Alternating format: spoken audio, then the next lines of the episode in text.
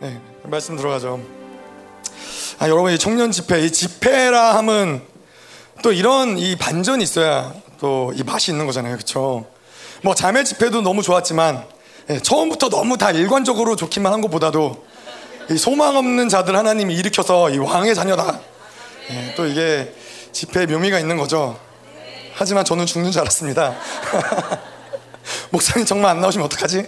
막 이 생각에 너무 시달려갖고 처음 이틀 동안은 아, 말씀을 그렇다고 뭐 준비를 할 수도 없고 막 예, 그래서 막 얼어 있었어요. 이틀 동안 그냥 제가 얼어서 사람들이 그러더라고요. 불러도 대답도 없고 인사해도 받아주지도 않고 음. 네, 하여튼 뭐 그런 시간을 통과해서 결국은 예, 목사님이 이게 다 목사님이 전략이셨다고 이 바벨론으로 쩌든 이 청년들을 향한 목사님이 처음부터 뭔가 이 압력을 줘서 전략이셨다고 예, 근데 하지만 제가 보기에는 정말 예, 진심이 조금 있지 않으셨나 예, 그런 마음이 있었습니다. 어쨌건 너무 감사하죠. 너무 감사하고 음. 또 귀한 청년들이 또 이렇게 하나님을 또 다시 어, 하나님께 돌아오고 만나고 이런 시간들이 있어서 예, 감사했던 것 같습니다. 아멘. 자, 오늘 저희 좀 같이 말씀을 나눌 말씀은요. 아까 말씀한 대로 요한복음을 좀 16장을 자, 같이 좀 볼 텐데요. 저희가 이 요한복음 16장 7절, 8절, 뭐 9절까지도 해서 이제 태풍의 눈 설교를 잘 알고 있잖아요.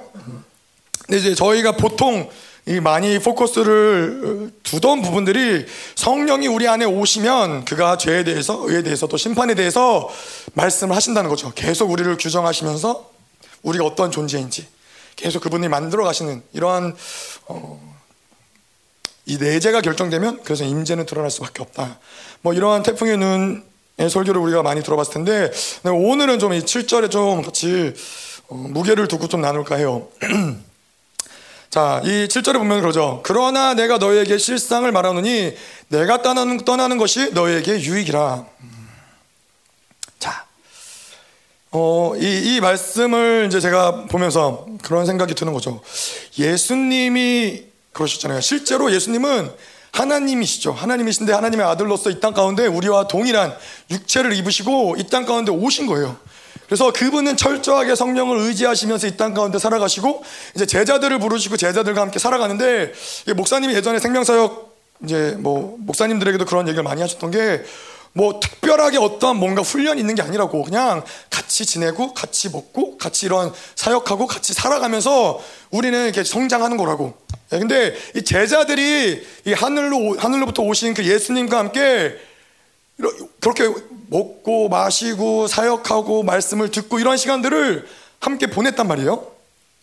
그래서 이, 이 예수님의 임재 가운데 그분의 임재하신 임의 그분을 보고 그분의 어떤 이 능력이 드러남을 보고 그분의 사랑이 드러남을 보고 막 이런 것들을 뭐 다 보고 경험을 했던 게 제자들인데 왜 제자들에게 예수님이 떠나시는 게 유익이라고 말씀을 하실까?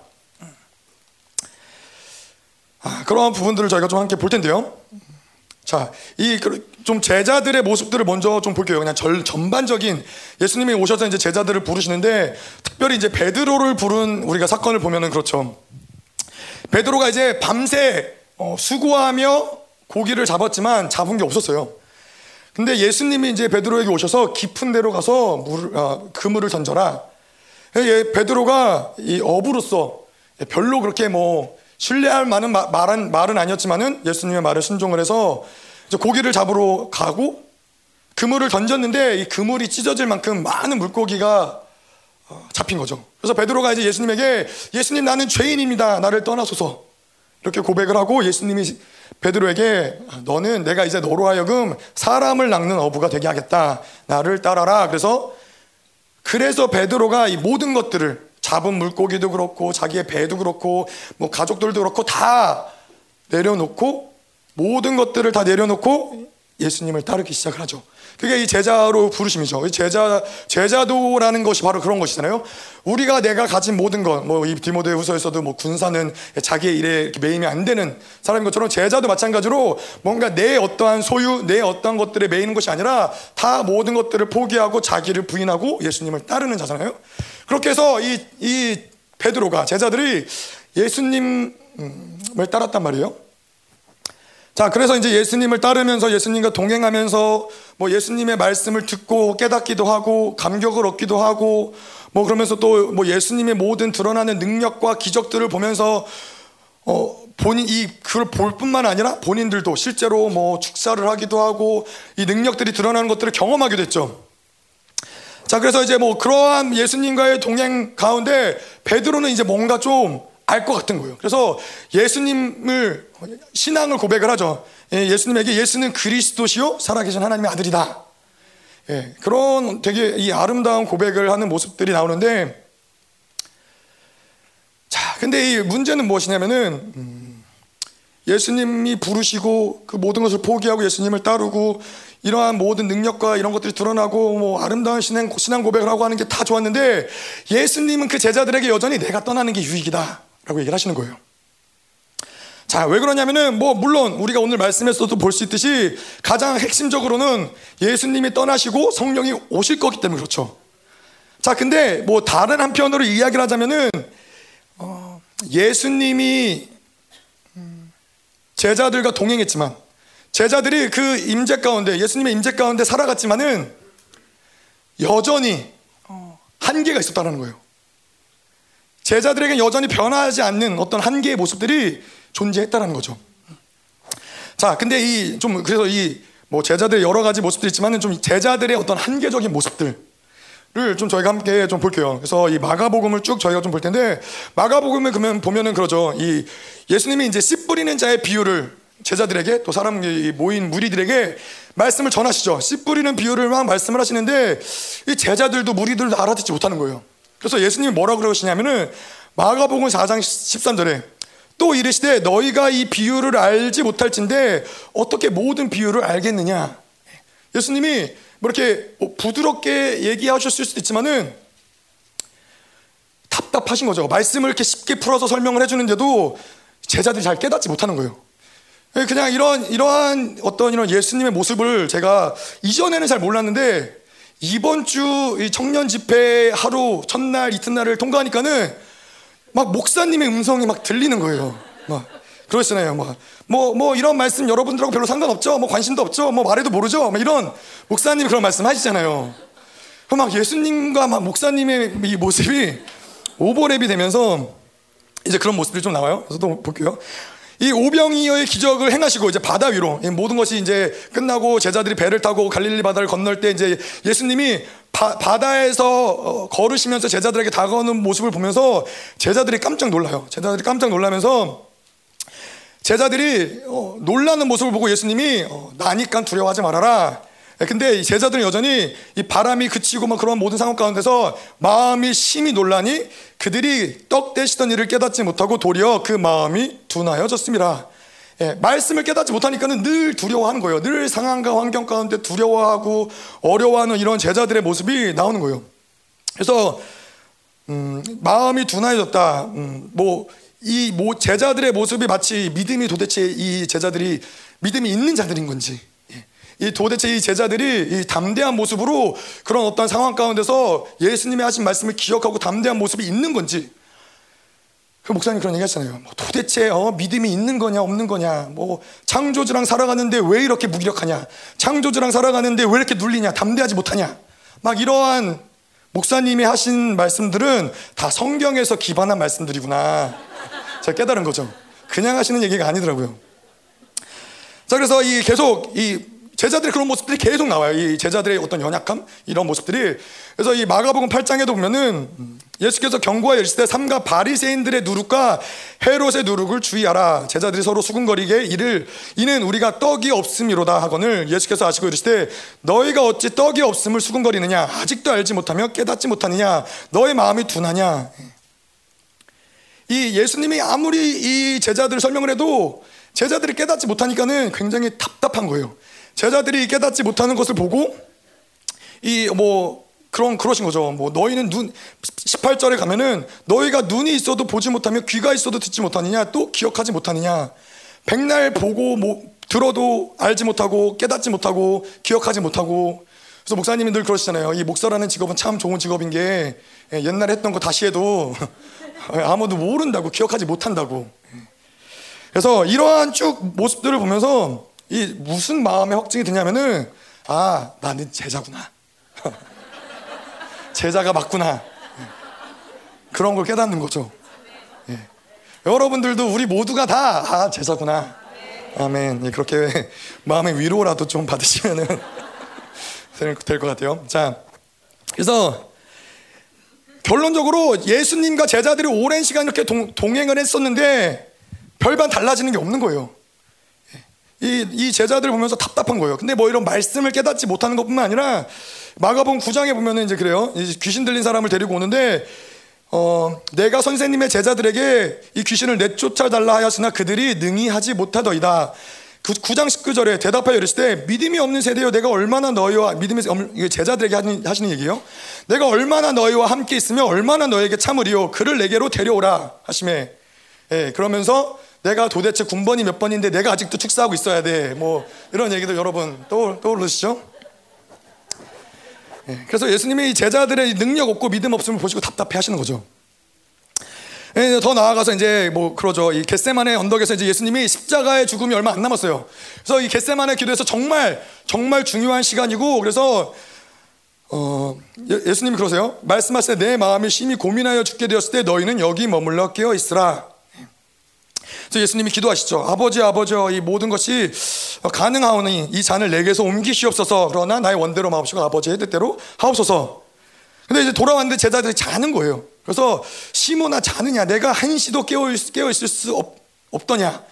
14장 38절을 보면은 시험에 들지 않게 깨어 있어 기도하라. 마음에는 원이로되 육신이 약하도다 하시고. 예, 목사님 뭐 그러시잖아요. 뭐 기도 한 마디도 못 하고 뭐 묶여가지고 뭐다 예, 예수님이 하신 말씀이에요. 네. 제가 이 말씀을 준비하면서 참 마음에 큰 위로를 얻고 예, 그랬는데 이 결국에는 그런 거죠. 이 분명히 예수님이 그들과 동행했지만은 제자들이 예수님과 동행하고 예수님 하신 말씀을 듣고 이 모든 걸 했는데 여전히 변하지 않는 어떤 제자들의 한계가 있었다는 거죠. 그러면은 뭐 여러 가지 뭐 우리가 생각해 볼 수 있겠죠. 그냥 아 예수님이 뭔가 이 인간을 변화시키기에는 부족하신가? 예수님도 인간이 변화시킬 수는 없는 건가? 뭐 이런 생각이 들 수도 있겠고, 뭐 아니면은 예수님이 아닌 더 탁월한 누군가가 왔어야 되나? 뭐 더 탁월한 누군가가 있을 일은 없겠죠. 아니면은 시간이 너무 짧았나? 더 오랜 시간을 예수님이 함께 보냈어야 됐나? 뭐 이런 세, 이런 생각도 할 수 있을 거 아니에요. 근데 제가 이제 저를 봐도 예, 시간이 문제는 아닌 것 같아요. 아니면은 뭐 제자들을 가장 유력한 대답은 뭐냐면은 아 예수님이 제자들을 잘못 뽑았구나. 다른 사람들을 뽑았어야 되는데 제자들을 잘못 뽑아서 아, 이 사람들은 소망이 없구나 변화되지 않는구나 뭐라고 생각할 수 있겠죠. 자, 근데 이, 이것은 무엇이냐면은 목사님이 이또이 자매들 집회 때 성령께서 이런 어떤 내재와 임재를 풀어내시면서 이런 부분들을 말씀하셨는데 이 제자들은 결국에는 무엇이 문제였냐면은 무엇이 한계였냐 그들의 한계였냐면은 그들의 임재로 살아갔단 말이에요. 예수님을 보고 예수님을 만지고 예수님을 느끼고 예수님이 드러내는 모든 것들을 듣고 깨닫고 모든 걸 했지만은 이 모든 것은 다 임재 가운데 일어난 일들이라는 거죠. 자, 그래서 이뭐 저희랑도 좀 비슷하긴 하지만은 예수님이 뭐 제자들이 필요할 때 진리를 가르쳐 주시기도 하시고 그들이 먹을 게 없을 때 먹을 거를 제공해 주시기도 하고 힘들면은 대신 싸워 주시고 모르면 알려 주시고 예, 축사 못하면 대신 축사해 주시고 뭐 영적에 있는 막힘들 하늘이 막혀 있으면 뚫어 주시고 이 예수님이 이 모든 것들을 다 감당해 주셨단 말이에요. 자 그런데 사실은 이 제자들이 예수님을 따르기 시작할 때는 아까도 얘기한 것처럼 그들의 이 모든 것들을 다 포기하고 나의 어떠한 이 삶의 모든 테두리, 삶의 모든 내가 소유했던 모든 것들을 다 포기하고 내가 이제 제자로 살겠습니다. 예수님을 위해서 살겠습니다. 라고 제자가 된 건데 그래서 이 마가복음 16장 24절에도 예수께서 제자들에게 이르실 때 누구든지 나를 따라오려거든 자기를 부인하고 자기 십자가를 지고 나를 따를 것이니라. 이게 제자도인데 분명히 제자들이 그렇게 모든 것을 다 포기하고 예수님을 따르고 예수님을 위해서 산다고 걸어왔단 말이죠. 근데 어느 순간이 되다 보니까는 무슨 뭐 어떤 혼란이 오냐면은 내가 예수님을 따르고 나를 부인하고 예수님을 위해서 사는 건지 아니면은 예수님이 날 위해서 존재하셔야 되는 건지 헷갈리는 거예요. 왜냐하면 예수님이 우리의 먹을 것도 책임져 주셔야 되고 우리가 뭐 하늘이 막혀 있을 때 하늘도 뚫어 주셔야 되고 영적 전쟁도 싸워 주셔야 되시고 결국 이 모든 것들이 다 예수님이 나를 위해서 해주시는 것 같은 거예요. 자, 이러, 이것이 바로 임재로만 살아온 제자들의 모습이라는 거죠. 임재로만 살아왔던 제자들은 이런 신앙생활은 분명히 나를 포기하고 예수님을 따른다고 시작을 했는데 어느덧 걸어가다 보니까는 이 혼란이 오는 거예요. 자, 그래서 임재란 우리가 잘 알다시피 뭘 얘기하는 거냐면은 드러나는 것이죠. 하나님의 드러나심이죠. 하나님의 능력이 드러나는 것이고, 하나님의 사랑이 드러나는 것이고, 하나님의 뭐 어떤 기름 부으심이 드러나, 다 드러나심은 이 임재라는 것은 드러나는 거예요. 그럼 우리는 그 임재를 보는 것이고, 느끼는 것이고, 듣는 것이고, 체험하는 것이죠.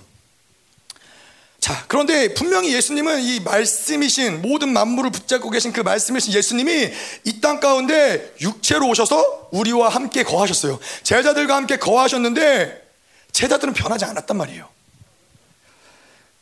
자, 그러면은 음, 이 예수님과 함께 있는 시간 동안은 그들이 뭔가 되게 물론 성장했겠죠. 물론 변화가 없진 않았겠죠. 하지만은 하나님이 말씀하신 어떤 존재가 변화되는 그런 변화는 없었단 말이에요.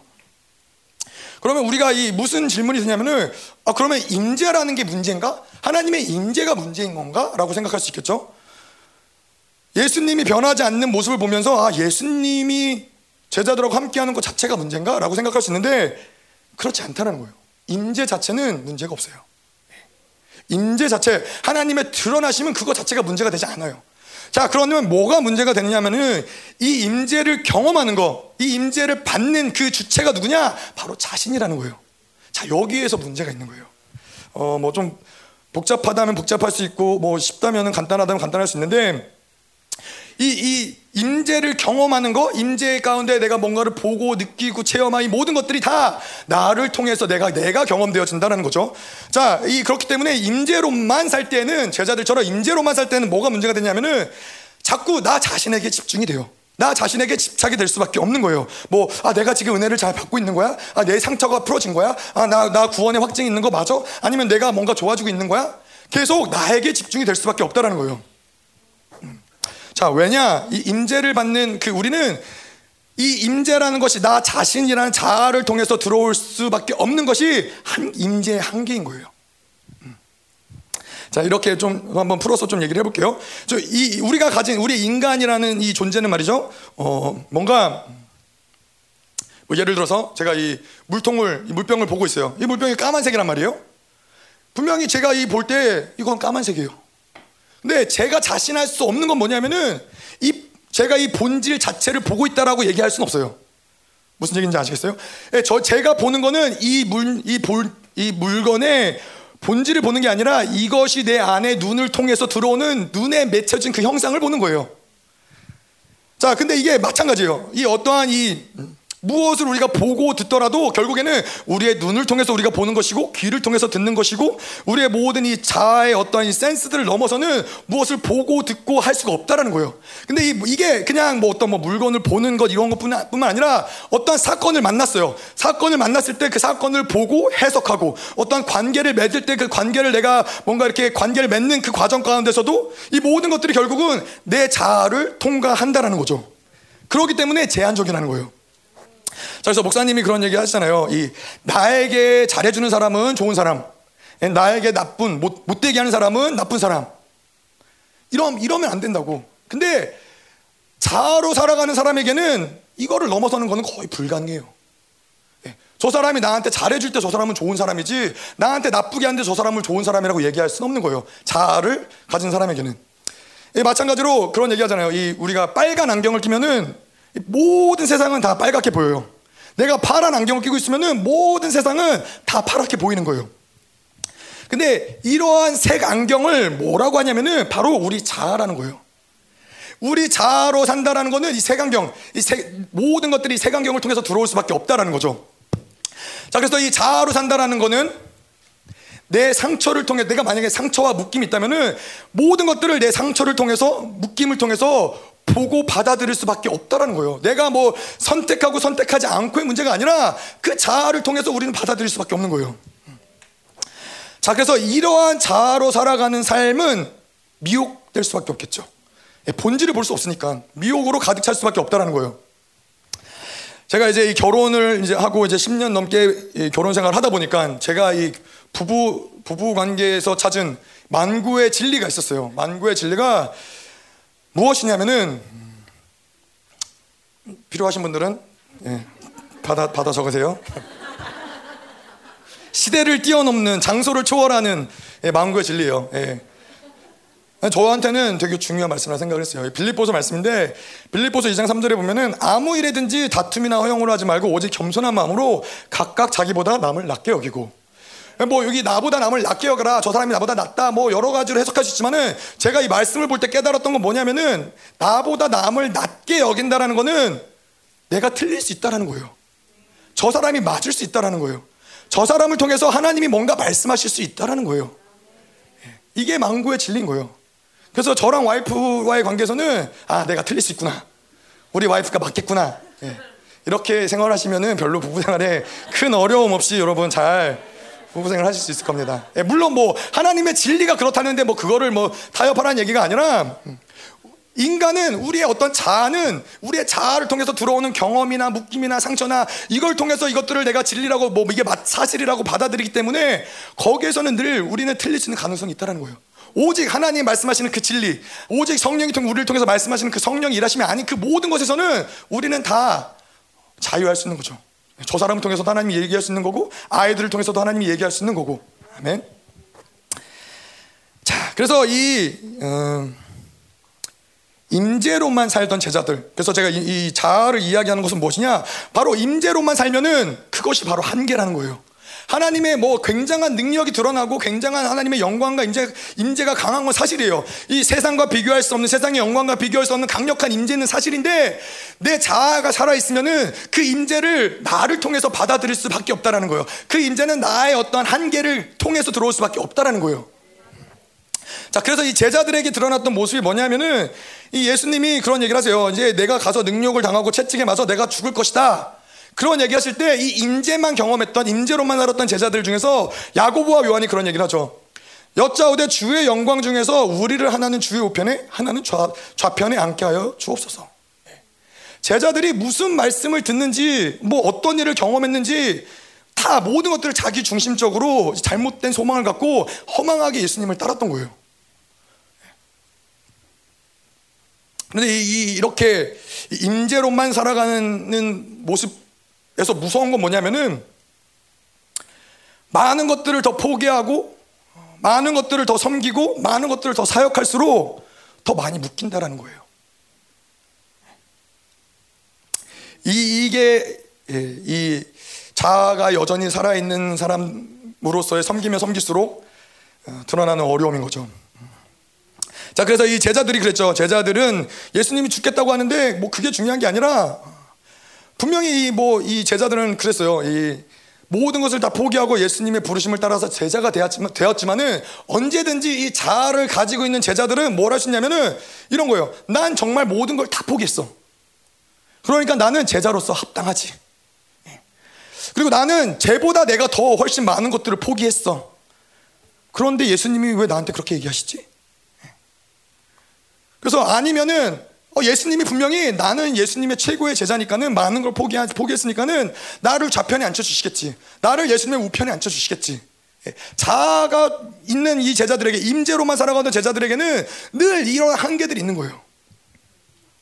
자, 그래서 이 한계의 끝이 제자들이 결론적으로 이 어떠한 결말을 맞아들이냐면은 마가복음 14장 10절에 보면 그래요. 열둘 중에 하나인 가룟 유다가 예수를 넘겨주려고 대제사장들에게 가매. 그리고 14장 50절에 보면 깨닫지 못한 열두 제자들이므로 결국 모두 도망하거나 예수를 부인하였다.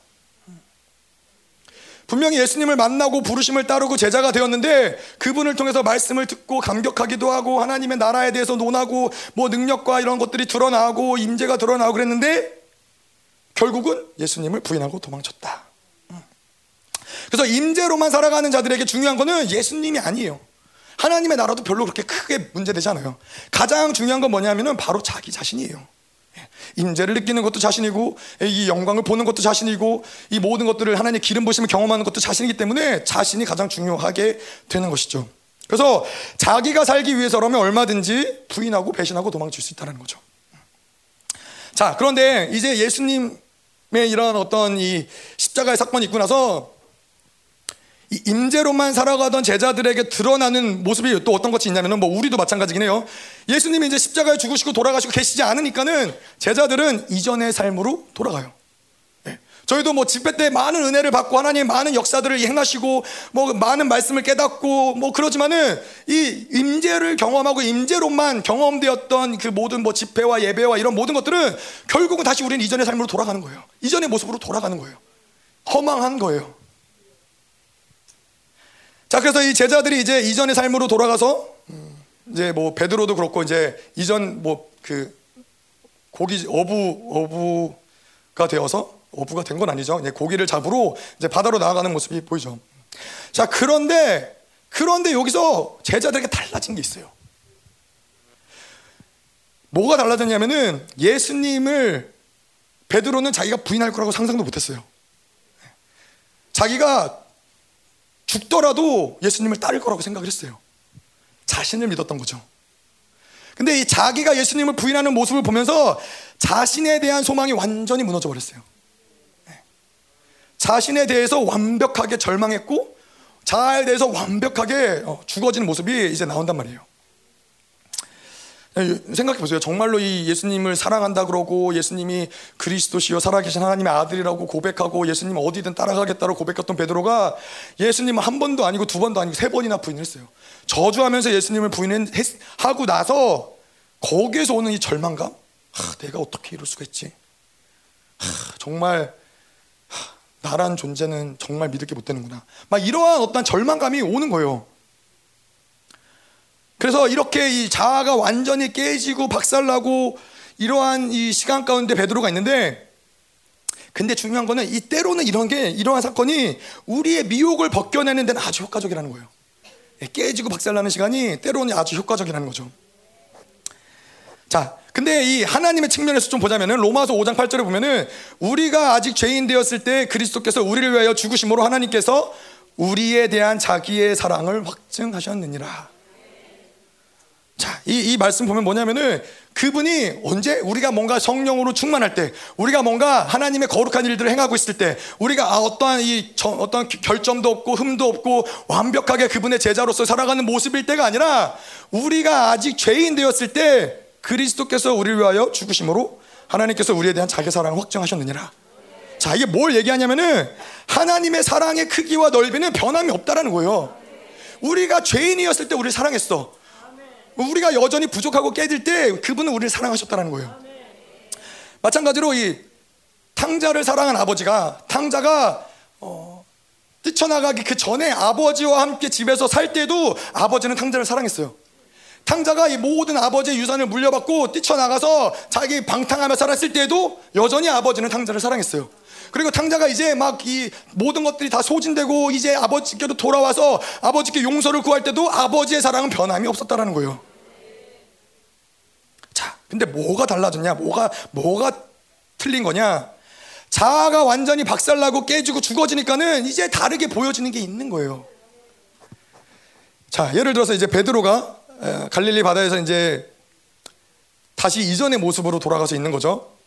그런 베드로에게 이제 예수님이 나타나신 거죠. 이, 이, 이 성경의 기자가 어떤 의도를 가지고 그렇게 했는지 모르겠지만 되게 비슷해요. 언제랑? 예수님이 처음 베드로를 불렀을 때랑. 베드로가 제자들이 이제 아무것도 잡지 못하고 이제 꼬박 밤이 새요. 마치 처음 베드로를 불렀을 때랑 비슷하죠. 그때 이제 예수님이 그 배, 그물을 배 오른편으로 던지라고 얘기를 해요. 자, 그랬을 때 베드로가 아, 예수님이구나라는 걸 깨닫죠. 예수님이라는 걸 깨닫고 이제 바로 배에서 바다로 뛰어내려서 헤엄을 쳐서 예수님께 막 오기 시작하는 거예요. 근데 제 감동에는 그래요. 그 예수님을 아, 예수님이구나라고 깨닫는 그 순간부터 베드로는 아마 펑펑 울기 시작했을 거예요. 뭐, 뭐, 너를, 너, 너가 나를 사랑하느냐, 뭐, 이 모든 과정 이전에 그냥 이 사실을 보면서 베드로는 울기 시작했을 것 같아요. 그래서 이제 베드로가 이제 그물을 끌어올렸더니 거기에 물고기가 그물 한가득 있었죠. 예, 마치 베드로를 처음 예수님이 불렀을 때 그때처럼. 그래서 예수님이 이제 떡과 생선을 숯불에서 이제 구워주신 떡과 생선을 나누어 주시고 너가 나를 사랑하느냐 예, 세 번을 물어보시죠. 베드로가 예수님을 세 번 부인했던 것처럼 예, 베드로가 이제 예수님에게 세 번 물어보신다는 거예요. 자, 근데 베드로가 이전에는 이 임재로만 살았던 베드로, 자신 자아로만 살았던 베드로는 보지 못했어요. 뭘 보지 못했냐면은 예전에는 그랬어요. 아, 내가 정말 대단한 걸 포기했구나. 내가 대단한 걸 포기하고 나를 부인하고 예수님을 따랐구나 라고 생각을 한 거예요. 근데 이 철저하게 자아가 부셔지고 깨지고 무너지는 시간을 통과하니까는 이제 뭘 깨달았냐면 아 그게 아니구나. 예수님이 내가 예수님이 예수님을 부인할 거를 아셨는데도 불구하고 그분이 날 제자로 부르셨구나. 막 이게 깨달아지는 거예요. 막 미치는 거죠 사람이. 또 이 예전에는 내가 가장 충성스러운 제자기 때문에 아 예수님이 나를 사랑하시지. 그래 나는 사랑받는 가장 넘버원 제자야라고 생각했는데 근데 이 이러한 시간을 통과하면서 베드로가 뭘 깨닫냐면은 나는 그렇게 예수님을 부인하고 나 살겠다고 도망쳤는데도 불구하고 여전히 예수님은 날 사랑하시는구나. 예. 그래서 이 또뭐 뭐 제자들 들었죠. 뭐 예수님 우리는 예수님을 잘 따르는 제자고 항상 늘 예수님 곁에 있는 제자니까는 우리에게 떡과 물고기를 그분이 먹이시는 거지. 예. 그분이 이 모든 없는 가운데서도 우리 가장 먼저 챙겨주시고 우리가 제자니까.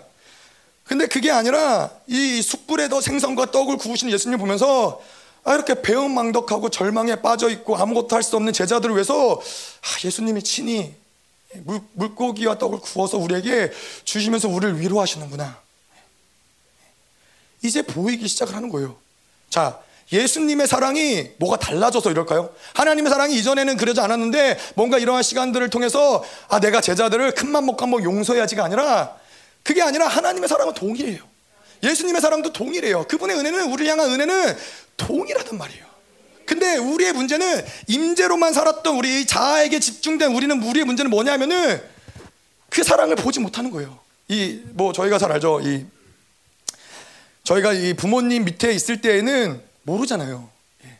자식을 한네 명은 낳아야 아 이게 아버지의 마음이 이런 거구나. 예.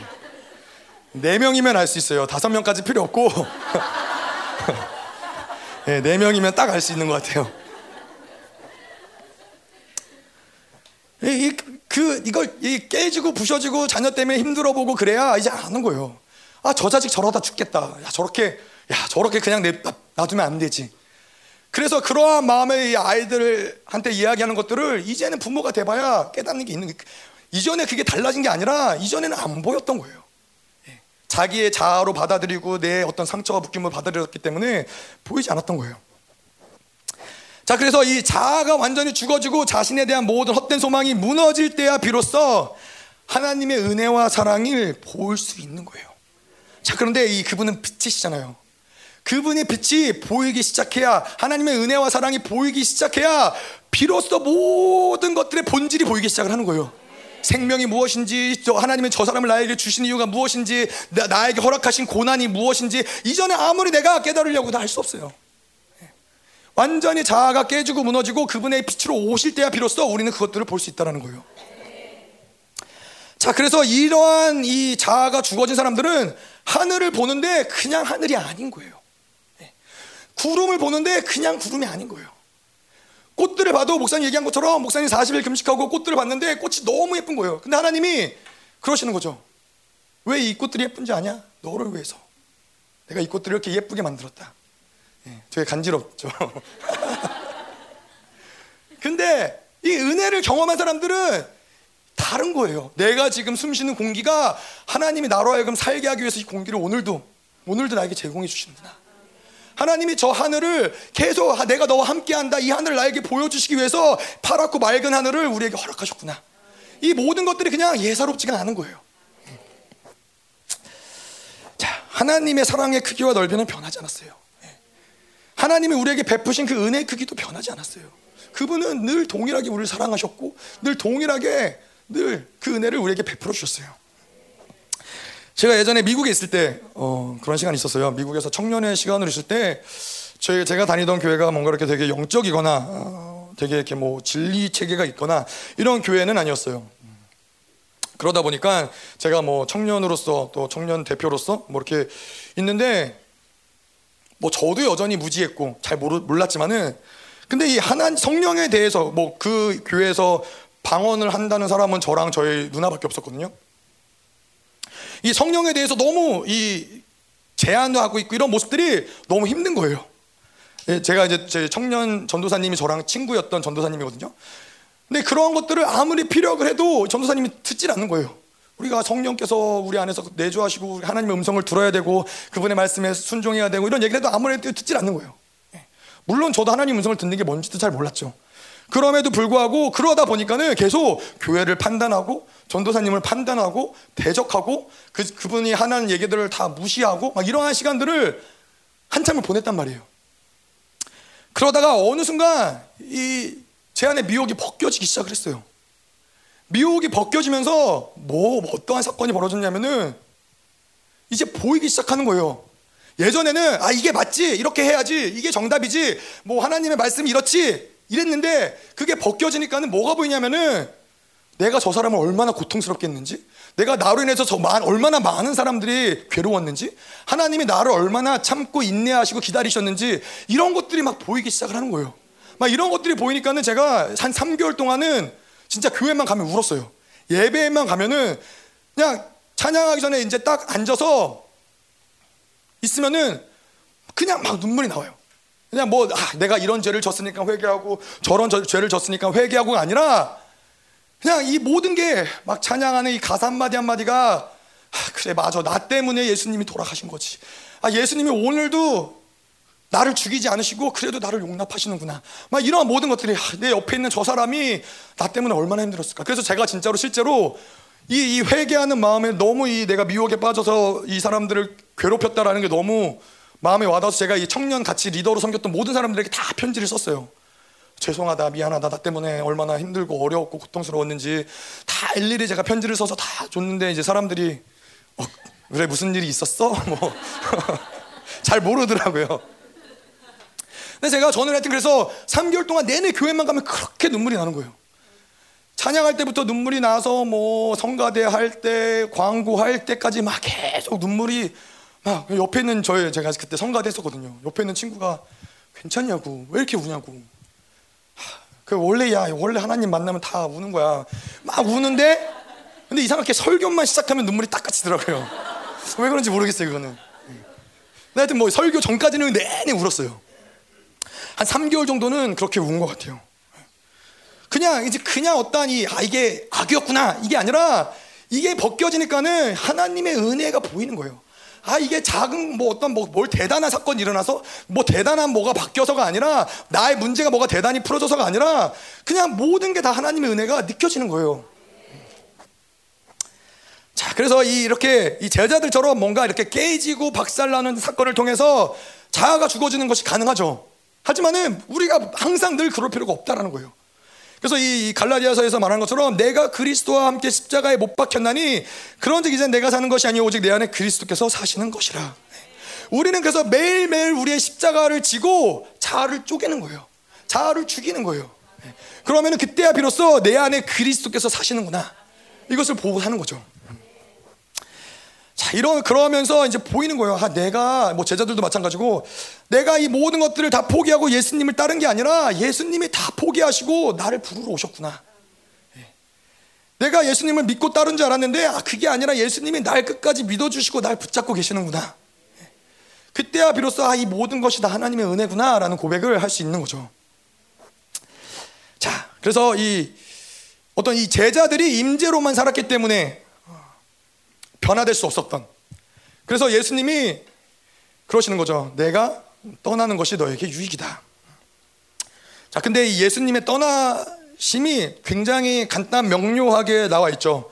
그냥 예수님이 떠나신다. 예. 목사님이 가끔 예전에 한참 교회 이제 뭐좀 향방을 놓고 기도할 때마다 예수님이 그러시잖아요.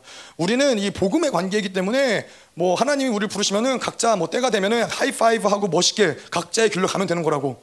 예수님이 여기서 예수님이 떠나가신다라는 거는 예, 그러한 그러한 의미가 아니에요. 자 이제는 나는 나의 갈 길을 가니까는 자 이제 뭐 너네 너희들은 그냥 기다려라. 이게 아니라 예수님이 떠나신다라는 거는 좋은 어떤 이 비유를 얘기를 하자면은 그 이스라엘에서는 이제 제가 이스라엘 한번 갔었단 말이죠. 이스라엘 한번 갔는데 그때 이제 이그 이 올리브를 짜는 데를 갔었어요. 그래서 올리브를 짜는 데 갔는데 올리브 오일을 이제 만드는 데인데 보통 올리브가 이제 뭐 10월 달, 11월 달 이렇게 열린다 그래요 열매가. 근데 이 올리브는 생으로 먹을 수가 없어요. 생으로 올리브를 먹는 경우 거의 없고 뭐 절여서 먹거나 아니면 뭐 올리브를 가지고 뭐 기름을 짜거나 뭐 보통 올리브를 이제 그런 식으로 사용을 하는 거죠. 보통은 이 올리브 오일을 가장 많이 어, 만들죠. 성전에서 짜는 기름으로 사용하기도 하고 뭐 그걸로 뭐, 뭐 다른 뭐 요리할 때 쓰기도 하고 그러는데 올리브를 이렇게 이 짜는 과정을 보면요. 예. 저 에어컨 좀 한번 켤까요? 예. 에어컨을 좀 켜서 이제 좀 있으면 이제 막, 막 올리브가 짓이겨져서 이제 이 물과 기름이 막 이렇게 나오는 모습이 나오는데 예. 그 터지기 전에 제가 먼저 이 땀에 쩔어가지고 예. 켜주시고요. 자, 그래서 이 올리브를 이렇게 짜는 과정을 좀 간략하게 음, 여러분 뭐 또 아시는 분들도 아시겠지만 설명을 해볼게요. 이 올리브가 보통 나무에 이제 열매가 열리면은 뭘 하냐면은 올리브 나무 주변에 이제 기둥 옆에 이 이불을 깔죠. 왜냐하면 이제 올리브 과일을 아, 올리브를 막 나무를 흔든다거나 아니면 이 막대기로 이제 올리브 나무를 쳐서 이 올리브를 떨어뜨리죠.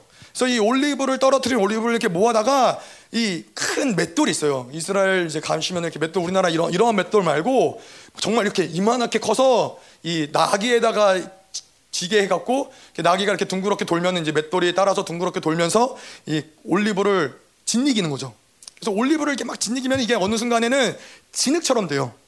진흙처럼 된 올리브 뭐 아직 여전히 이 진흙처럼 막 짓이겨지긴 했지만은 여전히 이걸 사용할 수 있는 게 아니라 이 올리브를 또 이렇게 진흙같이 된 올리브를 다 모아 다 모아서 집신인 것 같아요. 뭐 약간 그런 바구니 있잖아요. 좀 이렇게, 이렇게 모양이 이렇게 접히고 이런 바구니 같은 집신 같은 바구니에다가 이 진흙 같은 거를 다 이렇게 모아요. 모아서 이거를 이제 층층층층 쌓는 거죠. 쌓고 이제 이걸 뭐 하냐면은 이 커다란 이 기다란 이 보라 그러죠. 예. 보가 있고 이 압축기죠. 그래서 이 키, 커, 커다란 이 나무 보가 있고 한쪽 편에 반대편에는 이제 무, 무거운 돌이 있고 그래서 이거를 누르는 거예요. 오랜 시간 이걸 계속 이렇게 짓누르다 보면은 이게 짓눌리고 짓눌리고 짓눌리고 짓눌리다 보면은 거기에서 이제 두 가지가 나오는데 물과 기름이 나오는 거죠. 그래서 이제 그 나오는 물과 기름을 가지고 이제 이 뭐 뭐, 뭐 빛을 밝히거나 뭐 사용을 하거나 그런 거죠.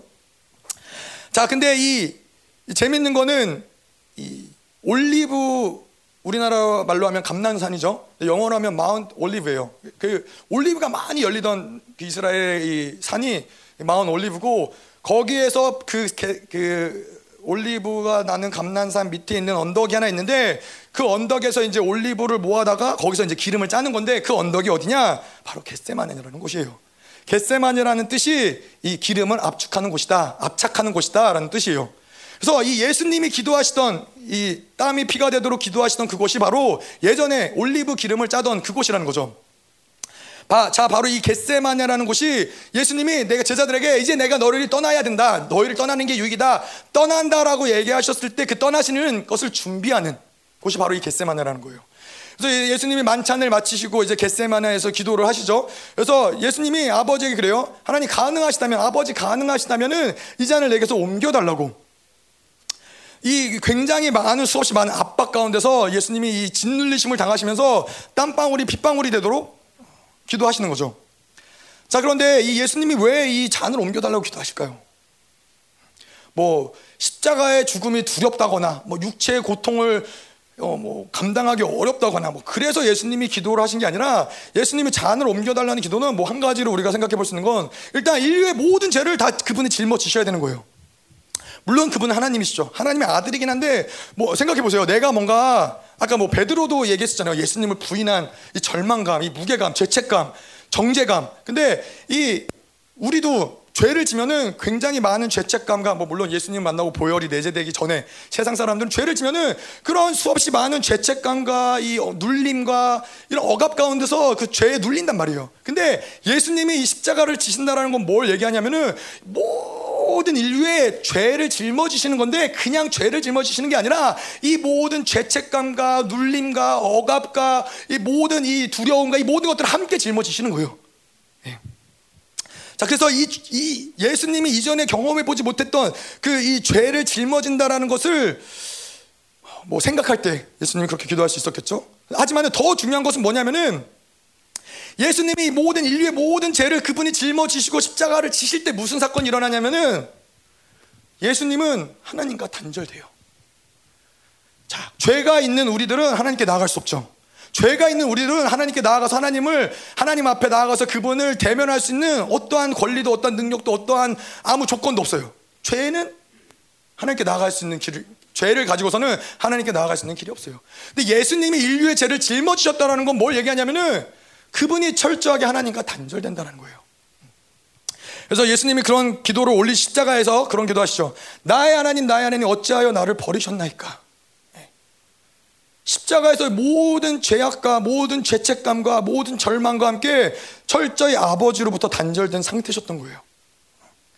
이 예수님에게 있어서는 하나님과 분리된다라는 것은 사실 생각할 수 없었던 거예요. 그분은 태초 전부터 예수님과 하나셨고 이 땅에 오셔서도 철저하게 성령을 의지해서 하나님과 하나셨고 앞으로 영원토록도 그분은 늘 하나님과 함께 하신 분이에요. 근데 예수님과 단절 예수님이 하나님과 단절될 거라는 그 그것이 이 세상의 어떠한 고통, 어떠한 고난, 어떠한 죽음보다도 가장 두려운 사건이라는 거예요. 내가 하나님과 단절된다라는. 예. 우리에게는 뭐 그렇게 그렇게 어려운 일 아니잖아. 그렇게 어려운 일 아니죠. 저희들은 뭐 그냥 뭐 단절됐다가도 다시 또 만났다가도 또 단절됐다가도 또 만났다가도 뭐 대단하신 대단하시잖아요. 대단하잖아요, 저희는. 근데 예수님은 그렇지 않다라는 거죠.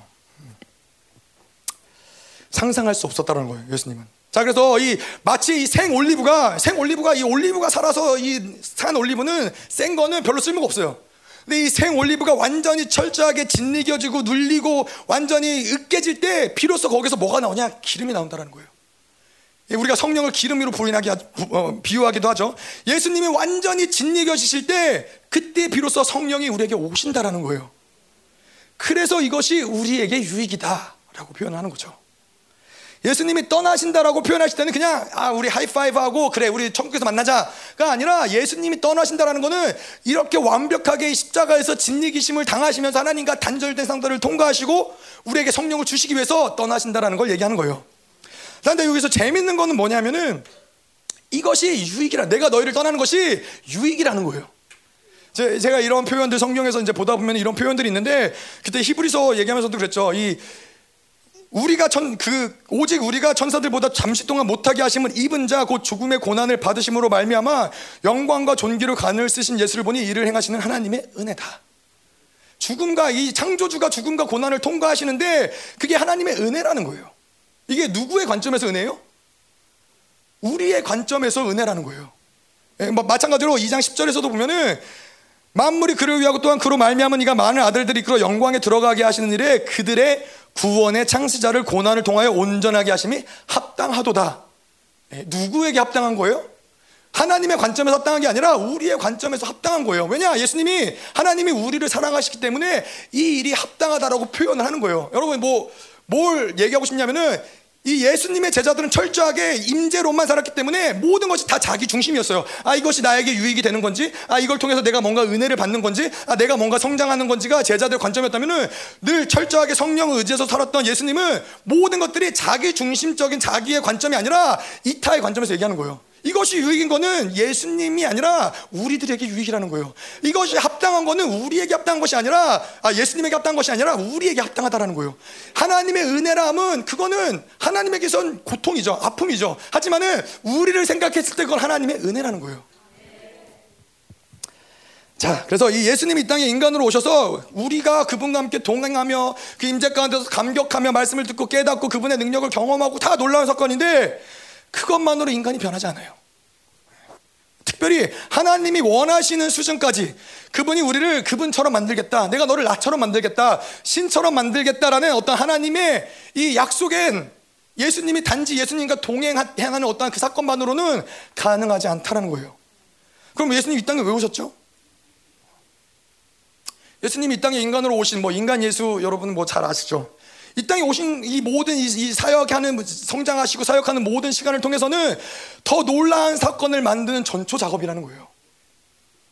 그래서 이 예수님이 떠나시면 결국에는 성령이 오시기 때문에 유익이라는 거죠.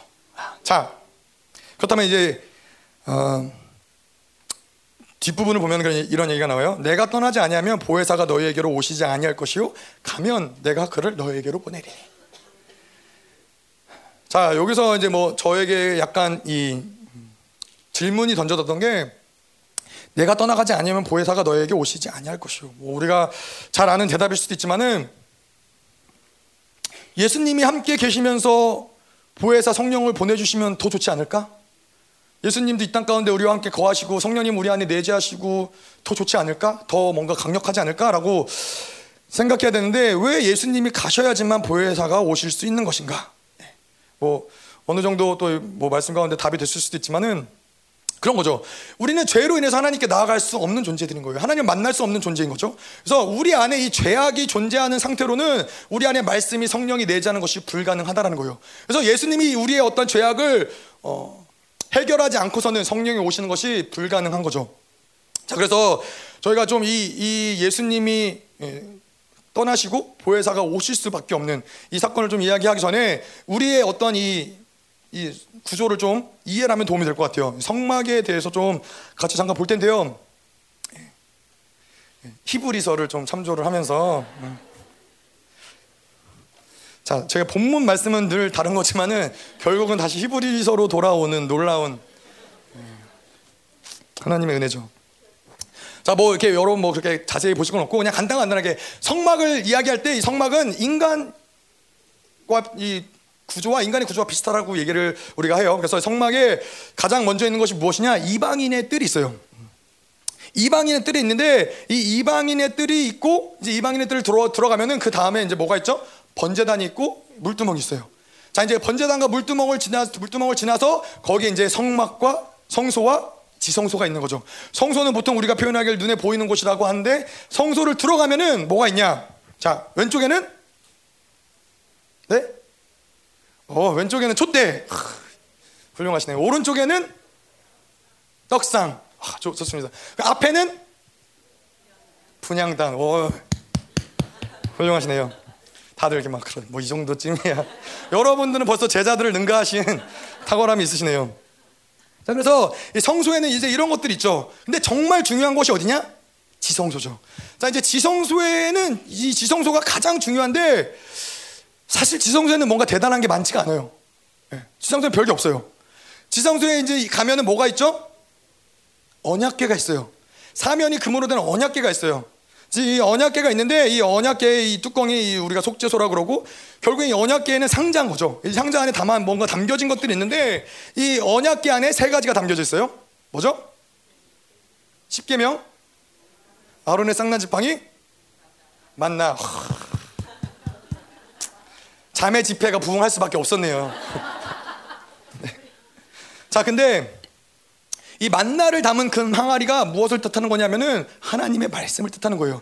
하늘에서부터 내려져서 이스라엘 백성들이 매일매일 먹으면서 이것을 이 그들의 영, 영의 양식으로 받는 이 만나, 이 하나님의 말씀을 상징하는 거고요. 이, 이 아론의 쌍난 지팡이는 이것 또한 말씀을 상징하는 거예요. 아론의 쌍난 지팡이가 뭐냐면은 이 죽은 나무에서 이 살아있는 새싹이 하나 나죠. 이 십자가에서 생명이 예, 나타난다. 결국 십자가와 부활을 상징하는 복음을 이야기하는 거예요.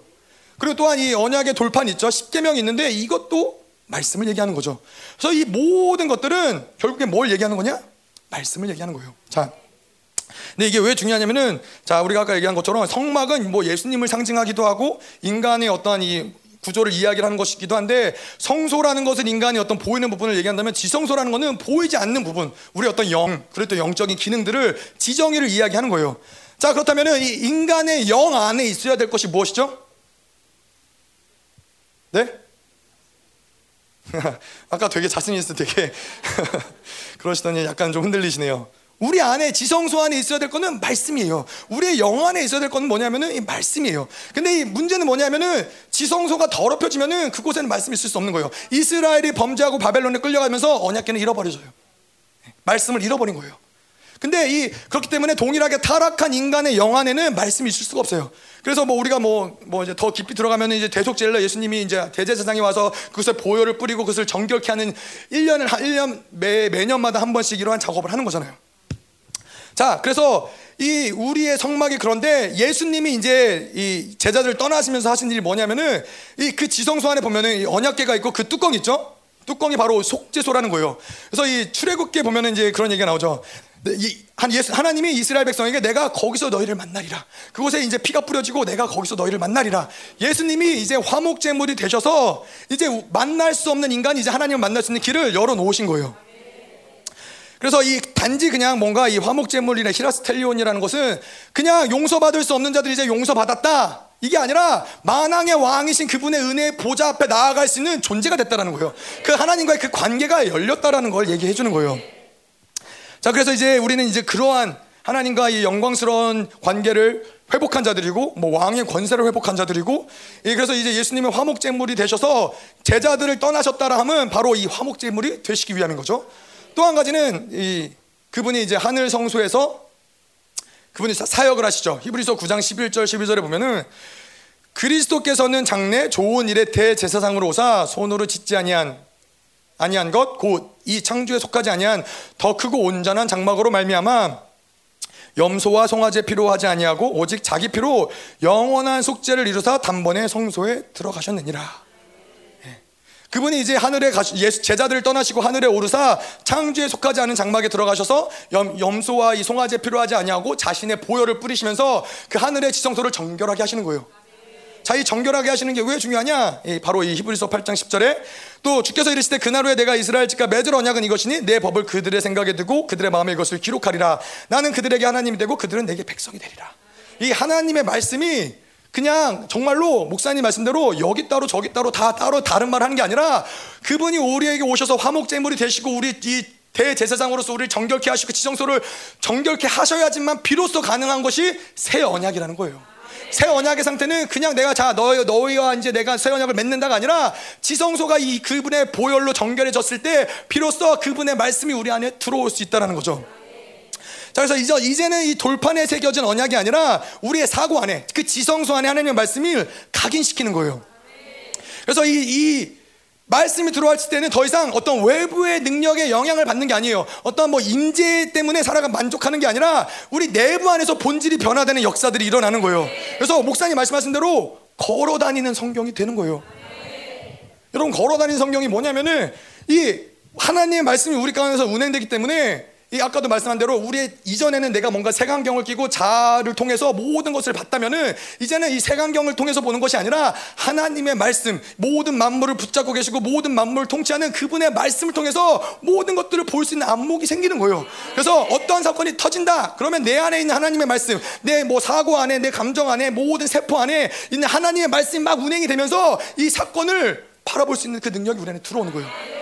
다시 말하자면은 성령이 우리를 이끄시는데 자 너희가 뭐뭐 뭐 예를 들어서 뭐 리즈 하월즈한테 너는 뭐 모자를 벗고서는 뭐 런던 한복판에 가라. 이러한 것들이 부대낌이 없는 거예요. 왜냐하면 그 당시에 뭐 모자를 벗고 이렇게 길거리를 돌아다니는 것은 굉장한 수치지만은 이제는 걸어다니는 성경이 된 자들에게는 하나님의 말씀하시면은 성령이 이끄시는데 어떠한 이 저항이나 어떠한 반항이 있을 수 없는 거예요. 그 말씀이 우리 가운데 모든 것들을 운행하기 때문에 그런 것이죠. 자, 마찬가지로 이제 에스겔서에 보면은 그러죠. 음. 에스겔서의 36장에 나온 예언이 이제 내 마음에 이제 하나님의 새로운 영을 둔다. 하나님의 성령을 우리 안에 내재케 하신다. 그래서 하나님의 말씀과 함께 그분의 성령이 우리 안에서 내재하시면서 또한 그 보혈이 우리 안에서 운행하면서 우리를 온전하게 그분처럼 만들어 가신다는 거죠. 자, 그래서 이 사실은 보면은 이전에 이 이스라엘에게도 하나님은 똑같은 약속을 주세요. 네. 너는 내 백성이 되고 나는 너의 하나님이 될 것이다. 근데 이 이스라엘 백성의 한계는 무엇이었냐면은 이들은 이 임재로 살아갔던 자들이기 때문에 외부의 능력이 어떠한 이런 영향을 가지고서 겨우 순종할 수밖에 없었어요. 십계명에서 하지 말라니까는 아, 그래 내가 하지 말아야지. 이 한계를 가지고 살아갔다면은 이제 새 언약이 맺어진 성령이 내재하시고 말씀이 내재하신 존재는 완전히 사고가 혁명되어서 하나님의 시스템 안에서 움직일 수 있는 거예요. 그래서 우리가 이걸 존재 혁명이라 그러는 거예요. 존재가 정말 혁명이 되기 때문에 지식에까지 새로워지기 때문에 이걸 존재 혁명이라고 얘기하는 거죠. 자, 그래서 하나님이 우리에게 주신 이 새 언약의 목적은 그냥 교회 잘 다니는 사람을 만드는 게 목적이 아닌 거예요. 그러시기 위해서 예수님이 이 땅에 하늘 보좌를 버리시고 이 땅에서 진리기심을 당하시면서 십자가에서 죽으시고 이 모든 과정을 왜 굳이 통과하셨겠어요? 그냥 교회 잘 다니는 사람 만날 거라면. 그냥 뭔가 좋은 사람 만들고 도덕적으로 살아갈 수 있는 어떠한 사람들을 어, 모으는 게 교회의 목적이라면 그분이 그러실 필요 없었겠죠. 근데 그게 그분의 목적이 아니라 완전히 이 신의 성품에 참여하는 자, 완전히 하나님을 닮은 자, 하나님 신성 신성과 같은 그분과 같은 그분이 형제라고 부를 수 있는 자들을 만들기 위해서 예수 그리스도가 이 땅에 오시고 그분이 떠나실 수밖에 없었다는 거죠. 우리 안에 성령이 오시기 때문에. 아멘. 자, 그래서 이 우리의 자, 나의 상처, 나의 묶임으로 생각하고 말하고 행동하는 모든 것들은 끝날 수밖에 없는 것이에요. 아멘. 자, 그래서 이 성령에게 성령이 우리에게 오신다라 이게 이거 무엇을 얘기하는 거냐? 예, 우리가 베드로전서 1장 4절에 이로써 그 보배롭고 지극 큰 약속을 우리에게 주사 이 약속으로 말미암아 너희가 정욕 때문에 세상에 썩어질 것을 피하여 신성의 성품에 참여하는 자가 되게 하려 하셨느니라. 하나님의 성품을 닮은 자들이 일어나는 거예요. 내 이 임재로는 불가능한 것들을 제자들이 결코서 결코 예수님과 동행했지만 변화될 수 없었지만은 성령이 이제 우리 안에 들어오시면서 우리의 성품을 이제 그분과 닮은 성품으로 그분이 만들어 가시는 거예요. 모든 인간적인 어떤 존재 방식을 완전히 부셔버리고 신의 능력, 신의 성품, 불멸의 생명의 능력으로 우리 안에 다가오셔서 살아있는 모든 만물을 붙잡는 그 말씀이 우리를 이끌어 가는 거예요. 자, 그런데 우리를 처소라고 부르시는 것은 우리를 성전이라고 부르는 것도 도대체 무슨 근거냐? 예, 고린도전서 13장에 3장 16절에 보면 그러죠. 너희는 너희가 하나님의 성전인 것과 하나님의 성령이 너희 안에 계시는 것을 알지 못하느냐? 하나님 우리를 성전이라고 부르세요. 무슨 이유로요? 무슨 우리가 어떠한 합당한 준비가 되었기 때문에 그분이 우리를 성전이라 부르시죠? 없죠. 이 고린도 후서에서 보면은 우리는 그냥 질그릇이에요. 그냥 질그릇, 깨지기 쉬운 질그릇인데 그분이 보배를 그 질그릇에 두었다는 거예요. 아, 우리는 예수님이 거하시기에 합당하지 않는 말 구유와 같은 존재들이에요. 근데 예수님이 거기에 누이셨을 때 그것이 성전이 되는 거예요. 우리의 어떠한 존귀함 때문에, 우리의 어떠한 열심과 노력 때문에 우리가 성전이라고 그분이 부르시는 게 아니라 그분이 우리 안에 계시기 때문에 우리가 성전인 거예요. 예, 그분이 우리 안에서 우리와 동행하시기 때문에 우리는 그것을 처소라고 부르는 거예요. 자, 그래서 이 골로새서 1장 19절에 보면은 아버지께서는 모든 충만으로 예수 안에 거하게 하시고 예수님 안에 아버지의 모든 충만함, 이 모든 만물을 통치하고 다스리는 모든 충만함이 예수님 안에 있었던 것처럼 그 성령이 들어오실 때 우리 안에도 그 충만함이 임한다는 거예요. 그것이 바로 예수님이 제자들을 두시고 제자들을 떠나시고 성령을 보내신 이유예요. 그 충만함을 가지고 이 에베소서에서 나온 것처럼 이 만물을 통치하는 그런 교회를 일으키시기 위해서 예수님을 닮은 제자들을 일으키시기 위해서 예수님이 떠나신 것이죠. 자, 그래서 이 에베소서 2장 21절 너희도 성령 안에서 하나님의 거하실 처소가 되기 위하여 그리스도 예수 안에서 함께 지어져 가느니라. 하나님의 처소. 예, 개인사와 민족사와 세계사를 결정할 수 있는 하나님이 거하시는 처소가 어디냐? 바로 우리 안에 있다라는 거예요. 그래서 우리가 뭘 얘기하는 거예요? 목사님 뭘 말씀하시는 거예요? 왕의 권세가 있다라는 거예요. 우리가 선포하는 대로 모든 만물은 예, 움직일 수밖에 없다라는 거예요. 예, 목사님 제가 이 목사님이 이 트럼프에 우리가 이런 트럼프를 위해서 기도를 많이 하고 그랬잖아요. 어, 그런데 트럼프가 대통령이 안 됐어요. 음, 그래서 아, 뭐 예언이 틀렸나 보다. 예언이 뭐 아닐 수도 있지 뭐. 뭐 그게 뭐 그렇게 뭐 예언이 맞을 수도 아니죠. 예언은 맞, 맞, 맞아야 되죠. 근데 목사님의 말씀을 제가 가만히 귀 기울여 들어보면은 아 예언이 틀렸다라는 게 목사님이 속상 뭐 이렇게 힘드신 게 아니라 목사님이 힘드신 건 뭐냐면은 하나님과 나는 그런 관계가 아니라는 거예요. 저분이 나에게 하나님이 나에게 이렇게 말씀하시지 않고 뭔가 이런 일을 그분과 나는 그런 관계가 아니라는 거예요. 나는 그분의 처소이고 그분이 내 안에 계시면서 모든 이, 이 개인사, 민족사, 세계사를 결정하신 그분이 내 안에 있는데 뭔가 이런 일이 이렇게 일어날 수 없다라는 거에 목사님이 어려우신 거예요. 그게 그게 보이더라고요. 우리가 성전이기 때문에. 아멘. 자, 근데 이 또 요한복음 20장 23절에 보면은 너희가 누구의 죄든지 사하면 사하질 것이 사하여질 것이요 누구의 죄든지 그대로 두면 그대로 있으리라. 자, 성전의 가장 중요한 핵심적인 기능이 뭐예요? 예, 제사를 드리는 것이죠. 제사를 통해서 우리의 죄 사함을 이루는 것이죠. 자, 성전의 가장 중요한 기능이 핵심적인 기능이 뭐냐? 죄를 사는 기능이에요. 자, 그런데 하나님이 우리를 성전 삼으시고 그분이 우리를 처소 삼으시고 우리를 성전이라고 부르실 때 동일한 권세가 우리 안에 있다라는 거예요. 우리 안에 그분이 그분의 보혈을 내재시키시면서 그 보혈이 우리 안에 운행되면서 그 말하는 피가 계속 이 아벨보다 아벨의 피보다 더 큰 소리로 뭐라고 얘기하시죠? 너는 의롭다. 너는 의롭다. 우리의 모든 양심에 기록된 죄악들 모든 죄들을 그분이 삭제시키면서 그 피가 말하는 거예요.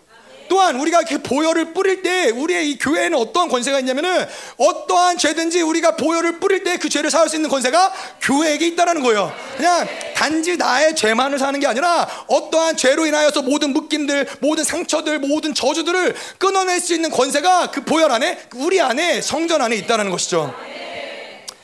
자, 요한복음 14장 20, 20절에 보면은 그날에 내가 아버지 안에 너희가 내 안에 내가 너희 안에 있는 것을 너희가 알리라. 자, 이게 이 교제권이 열리는 거죠. 근데 목사님이 이제 뭐 자주 그런 얘기는 안 하시고 어쩌다 한 번 하셨는데 하나님은 이 삼위일체시잖아요. 네? 그분은 이 아버지와 아들과 성령이 하나이시잖아요. 근데 이 말씀을 보다 보면 목사님이 이제 그런 얘기 하세요. 마치 우리가 이 교회가 이 사위일체 같다. 네. 물론 이게 뭐, 뭐 신학적으로 뭐 성경적으로 뭔가 근거를 가지고 얘기하신 거지만 근데 제가 아무리 봐도 저도 그런 것 같아요. 왜냐하면 성령이 우리 안에 내재하시면서 아까도 말씀대로 우리를 걸어다니는 성경 말씀으로 삼으시고 이게 뭐냐면은 목사님이 뭐 지난번에 여자 집회 때도 그런 얘기 한번 하셨잖아요. 이제 이 말세 때에는 이제 핸드폰을 더 이상 사용할 수 없는 핸드폰을 다 버리고 그냥 우리 안에 내재하신 성령께서 말씀하시는 감동에 따라서 하는 거라고. 그래서 목사님이 뭔가 아 오늘은 좀 기도해야 될 것 같다. 그러면은 그거를 뭐, 뭐, 이제 문자를 보내서 자, 몇 시부터 몇 시까지 기도합니다. 모이십시오. 이게 아니라 성령의 감동을 딱 듣고 있으면은 모든 교회 공동체의 성도들이 동일하게 동일한 성령이 우리 안에 계시니까 그 성령께서 우리에게 말씀하시는 거예요. 자, 오늘은 우리 기도하러 모여야 된다. 아, 오늘 기도해야겠구나. 라고 교회 오면은 다 모여 있는 거예요. 잘 모르시겠는 분은 그냥 그냥 매일 교회 오시면 돼요. 그러면은 언젠가는 한번 맞겠죠. 이 그래서 이 성령이 우리 안에 내재하시기 때문에 그 말씀이 우리 안에 내재하기 때문에 그분과 우리의 마음이 하나라는 거예요. 그분의 생각과 우리의 생각이 다르지 않다라는 거예요. 자, 그래서 우리는 그냥 그분과 교제하면은 우리 안에 계신 이 삼위일체의 역동성이 모든 것들을 우리를 거룩하게 하시고 온전하게 하시고 그분을 닮아가서 그분의 성품에 참여하는 자로 그분이 만들어 가시는 거예요.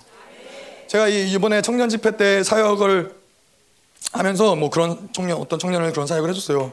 야, 너는 공주다. 공주가 맞네. 하나님의 이 후사, 이 아들, 딸, 거룩한 공주 맞다. 근데 공주인데 어떤 공주냐면은 평강 공주인 거예요.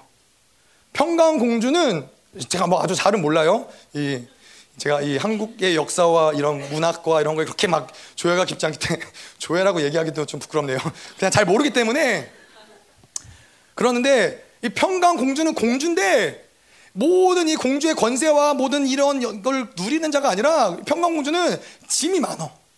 이 바보 같은 남편 온다를 잘 케어해갖고 훌륭한 이 장군으로 만들고 왕으로 만들 이 어떤 무게감 짊어져야 될 책임이 있고 또 이 나라를 구해야 되는 어떤 막중한 의무가 있는 거예요. 그래서 공주는 공주인데 너무 무거워. 근데 이 청년이 그런 거예요. 근데 그러면서 이제 하나님 뭐라고 그러시냐면은 야 공주는 그런 거 아니라고. 공주는 뭔가 너가 나라를 지켜야 되고 뭔가 이거 있고 하면 이러한 공주가 아니라 너 뭐 하고 싶어? 신데렐라, 백설공주 뭐 뭐야? 뭐 그러게 물어보겠는데 공주는 뭐냐면은 그냥 남편과 이 사랑하는 왕과 교제하면 되는 거라고. 그분 안에서 그분의 사랑을 받고 그분의 임재 안에서 그분의 그분의 품에 안겨 있고 그분의 원하는 것을 구하고 서로 어떤 이런 깊은 것을 나누고 친밀한 물들 우리는 이것만 하면 되는 존재라고. 그분이 모든 것들을 다 만들어 가신다고. 그것이 바로 교회라는 거예요. 그것이 바로 우리를 성전 삼으셨다는 거예요. 뭐 이 성전 삼으 아, 2부 예. 예배라 예, 1부 때 안 했던 말들이 자꾸 나오네요. 예. 예, 제가 데뷔한 때 1부 때 제가 말을 되게 천천히 잘했거든요. 근데 2부 때는 좀 빨라질 수도 있다고. 근데 확실히 좀 빨라지네요. 자, 그 뭐 얘기하고 있었죠? 아, 아 네, 성전. 자, 그래서 뭐 저희가 지금까지 얘기한 대로 우리를 성전 삼으시고 우리를 신의 성품에 참여시키시고 뭐 우리에게 이런 죄사함의 권세를 주시고 능력들이 드러나고 이 모든 것들 얘기하지만은 성전을 삼으신 가장 큰 핵심은 무엇이냐면은 우리를 사랑하시기 때문이에요. 우리와 단 한순간도 떨어져 있고 싶지 않으신 거. 예수님의 마음을 생각해 보세요. 그는 하나님과 하나시고 하나님과 분리됨을 생각할 수 없는 분이에요. 왜? 그분이 능력이기 때문에? 그분이 어떤 권세기 때문에? 아니라 그분과 하나님은 사랑에 연합된 어떤 한 존재이기 때문에 분리돼서 있을 수 없는 거예요. 성령님이 우리를 성전 삼으시겠다라는 것은 무슨 어떠한 의미냐면은 내가 너와 떨어지기 싫다라는 거예요. 내가 너와 함께하고 싶다라는 거예요.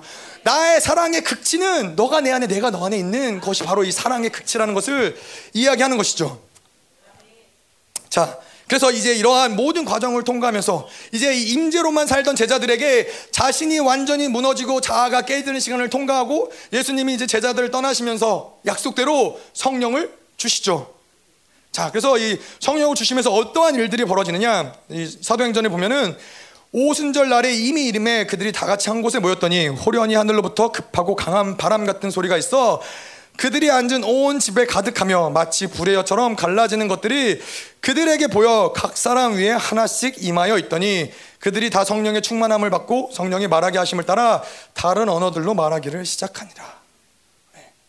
그들이 이제 예수님이 그러시죠. 성령을 받기까지 예루살렘에 거하라. 그래서 그들이 이제 기도하며 기다리죠. 이제 그들에게 이제 불같이 바람같이 성령이 내재하세요. 성령이 들어오세요. 그래서 이 달라진 것은 무엇이냐면은 예전에 예수님이 십자가에서 죽으실, 죽으셨을 때는 제자들은 각자 자기의 이전의 삶의 모습으로 돌아갔어요. 근데 성령이 내재, 이제 예수님이 죽으시고 이제 성령이 내재한 제자들에게는 더 이상 이전의 모습으로 돌아가지 않는 거예요. 이제는 제자들이 가는 곳마다 내재하는 성령이 강력한 임재를 끌어당겨서 베드로가 설교하니까 3천 명이 회심하는 사건이 일어나요. 내재하는 성령의 능력으로 베드로가 성전 미문에 앉은 안전병에게 명하니까는 안전병이가 일어나는 거예요. 예수님은 그들과 함께 하지 않았어요. 하지만 내재하는 성령이 그들의 어디에 가든지 임재하심이 드러나는 거예요. 그래서 결국에는 그들이 고난과 핍박을 감사함으로 통과하고 이제 순교를 할 수 있는 하나님의 거룩한 제자, 하나님의 기업을 유업으로 받을 아들이 되는 것이죠. 아멘. 자, 그래서 이 사랑하는 아들아, 예, 여러분에게는 아들아라고 보이시죠? 저에게는 웬수들아, 예, 같이 겹쳐져서 보여. 하도 목사님이. 근데 아들이 되니까는 이 성령이 우리 안에서 내재하니까는 이제 이 모든 것들이 다 풀어지는 거예요.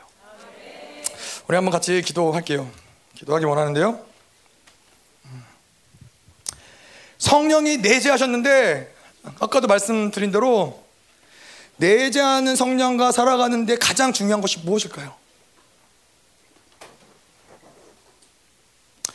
예수님이 우리의 모델이시죠. 예수님은 성령을 굉장히 소중하게 여기셨어요. 성령이 그분과 단절되는 것을 단 1분도 단 1초도 허용하지 않으셨어요. 감당할 수 없었어요. 성령과 단절된 그 시간을 예수님은 상상할 수 없었어요. 우리 안에 성령을 내재시키시고 우리에게 성령을 주시고 그분은 인격이세요. 그냥 자 성령을 받아라 불 받아라 그러면서 성령이 오신 게 아니라 예수님이 진리기심을 당하시고 십자가에서 죽으시고 이 모든 과정을 통과하셨기 때문에 비로소 성령이 우리 안에 오시는 거예요. 우리에게도 이제는 그 성령님을 소중하게 여겨야 돼. 뭐 대단하게 어려운 게 아니라 그분을 인격으로 성령님 오늘도 우리가 당신을 환영합니다. 성령님 오늘도 우리가 당신을 기다립니다. 성령님 내가 당신 없이 한순간도 살 수 없습니다. 성령님 내가 만약 당신을 떠났다면은 성령님 용서하여 주십소서. 성령님과 단절된 시간이 저에게도 있었죠. 그런 시간이 있다가 기도하는데 성령님이 느껴지는 거예요. 회개하면서 성령님 느껴지기 시작하니까 제 안에서 올라왔던 고백이 뭐냐면은 성령님 왜 이제 오셨어요? 왜 저를 이렇게 내버려 두셨어요?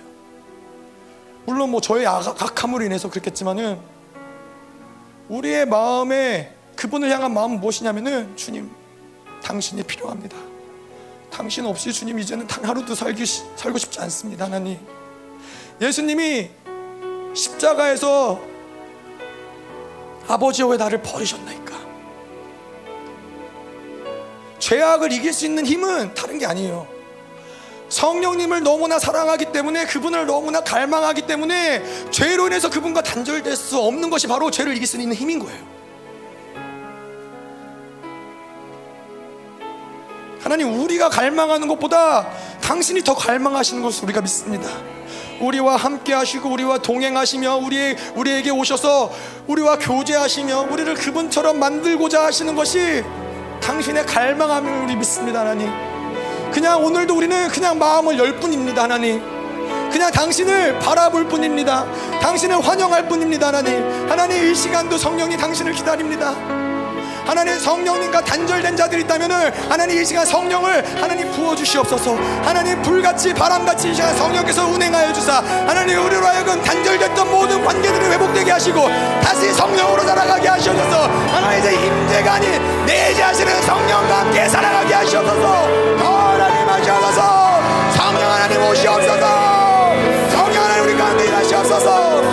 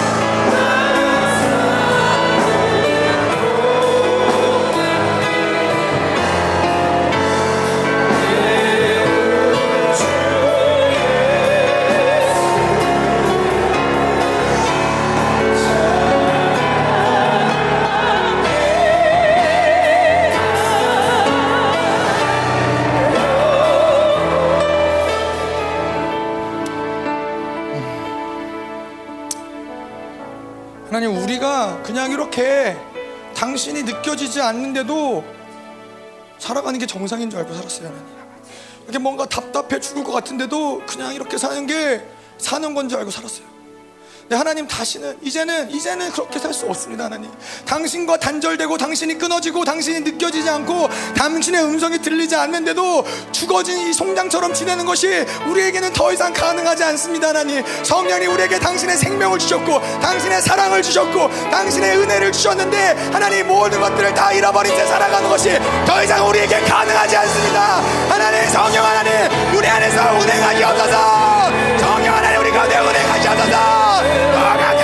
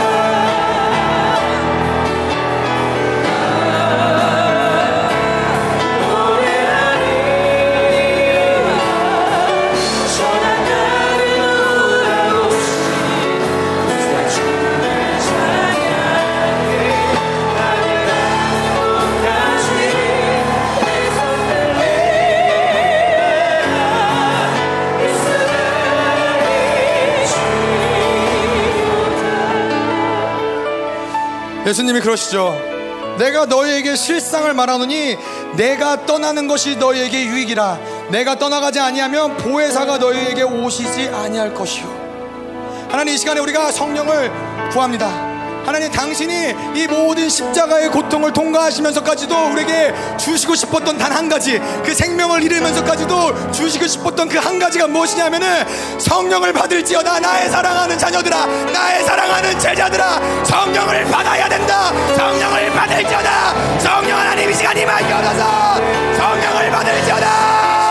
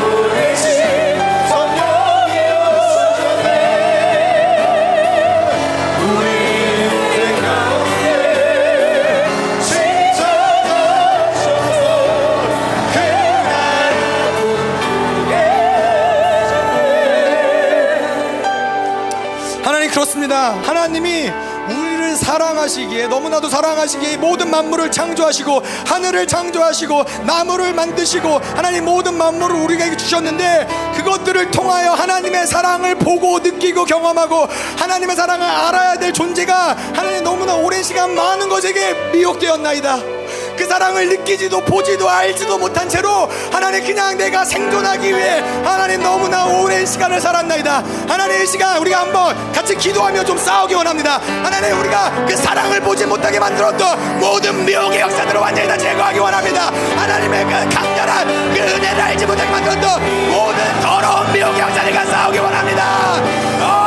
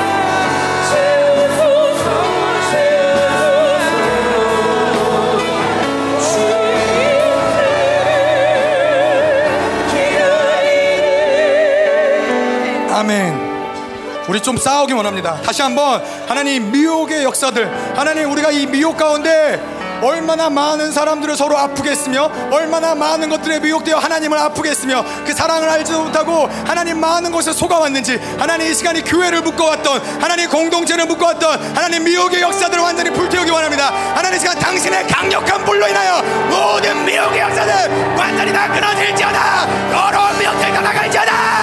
더 하나님의 미혹 완전히 다시 관계 없어서.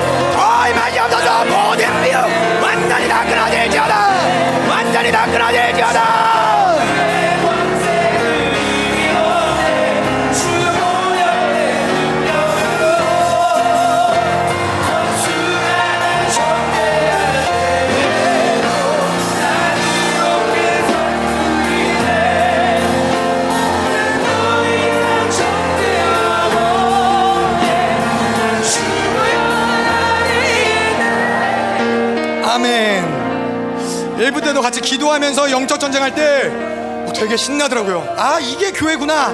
아, 하나님의 영광스러운 교회란 이런 것이구나. 아, 원수의 모든 무장을 해제하고 그들을 짓밟는다는 것이 이런 것이구나. 하나님 그렇습니다. 이제 남은 자의 교회를 일으키실 때가 되었나이다. 하나님의 이 마지막 때에 부흥을 주실 때가 되었나이다. 교회여 일어날지어다. 모든 원수를 짓밟을 수 있는 하나님의 강력한 능력과 권세를 가지고 일어날지어다.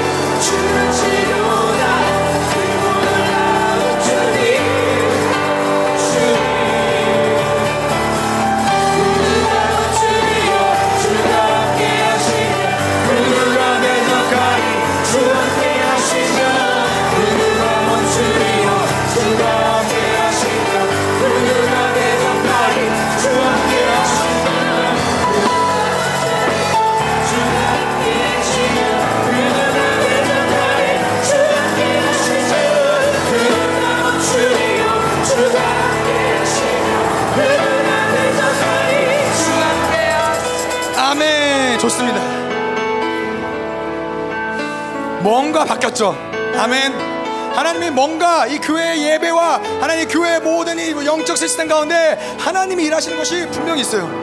이제는 우리가 아, 원수야 떠나가라 우리에게 오지 마라 우리가 너 싫어한다 이게 아니라 원수야 기다려라 우리가 달려간다. 적그리스도야 기다려라 영광스러운 교회가 일어났다. 하나님 이것이 우리의 고백인 줄 믿습니다. 우리 함께 찬양할게요. 주니 주의 음성을 내가 들으니 찬송가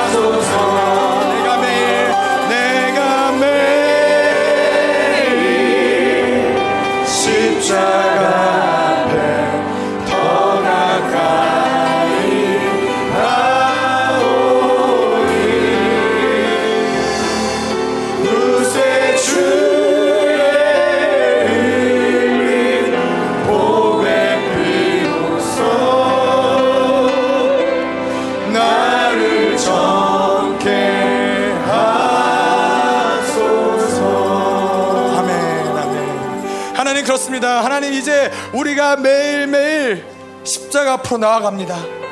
하나님 이전에는 그것이 고통의 두려움의 십자가였다면은 하나님 이제는 우리가 십자가에 나아갈 때마다 영광스러운 주님을 만납니다. 승리의 주님을 만납니다. 하나님 우리 위해서 다시 사신 부활의 주님을 만나는 그 십자가로 하나님 우리가 매일매일 기쁨으로 주님께 나아갑니다. 하나님 더 이상 우리가 하나님 임재로 하나님 임재로만 내 자아로만 살아가는 존재가 아니라 내 안에 계신 성령님 우리와 함께 우리와 함께 동행하십시오. 우리와 함께 살아 나가십시오 하나님 우리가 당신만을 의지합니다. 당신만을 갈망합니다. 성령 하나님 우리와 함께 하시는 주님의 하나님 우리가 감사합니다 하나님. 당신을 찬양합니다. 당신을 예배합니다. 당신만이 우리의 모든 것입니다 하나님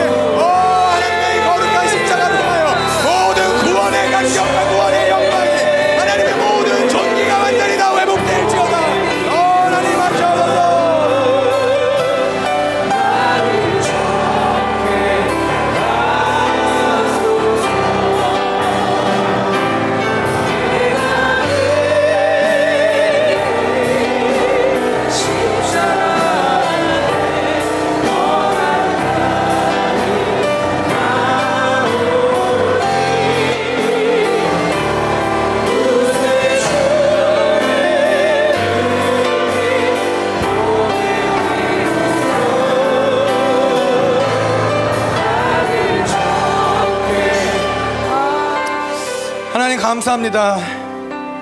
하나님 우리가 무엇이 간데 우리를 창조하시고 우리를 부르시고 우리를 택하시고 우리를 자녀 삼으신 하나님 그 놀라운 은혜 하나님 당신께서 이 땅에 오사 십자가에서 죽으시고 하나님 제자들을 떠나시면서 기다려라. 내가 너에게 성령을 주리라. 하나님 도대체 우리가 무엇이건데 하나님 우리를 이토록 사랑하시며 우리를 아끼시나이까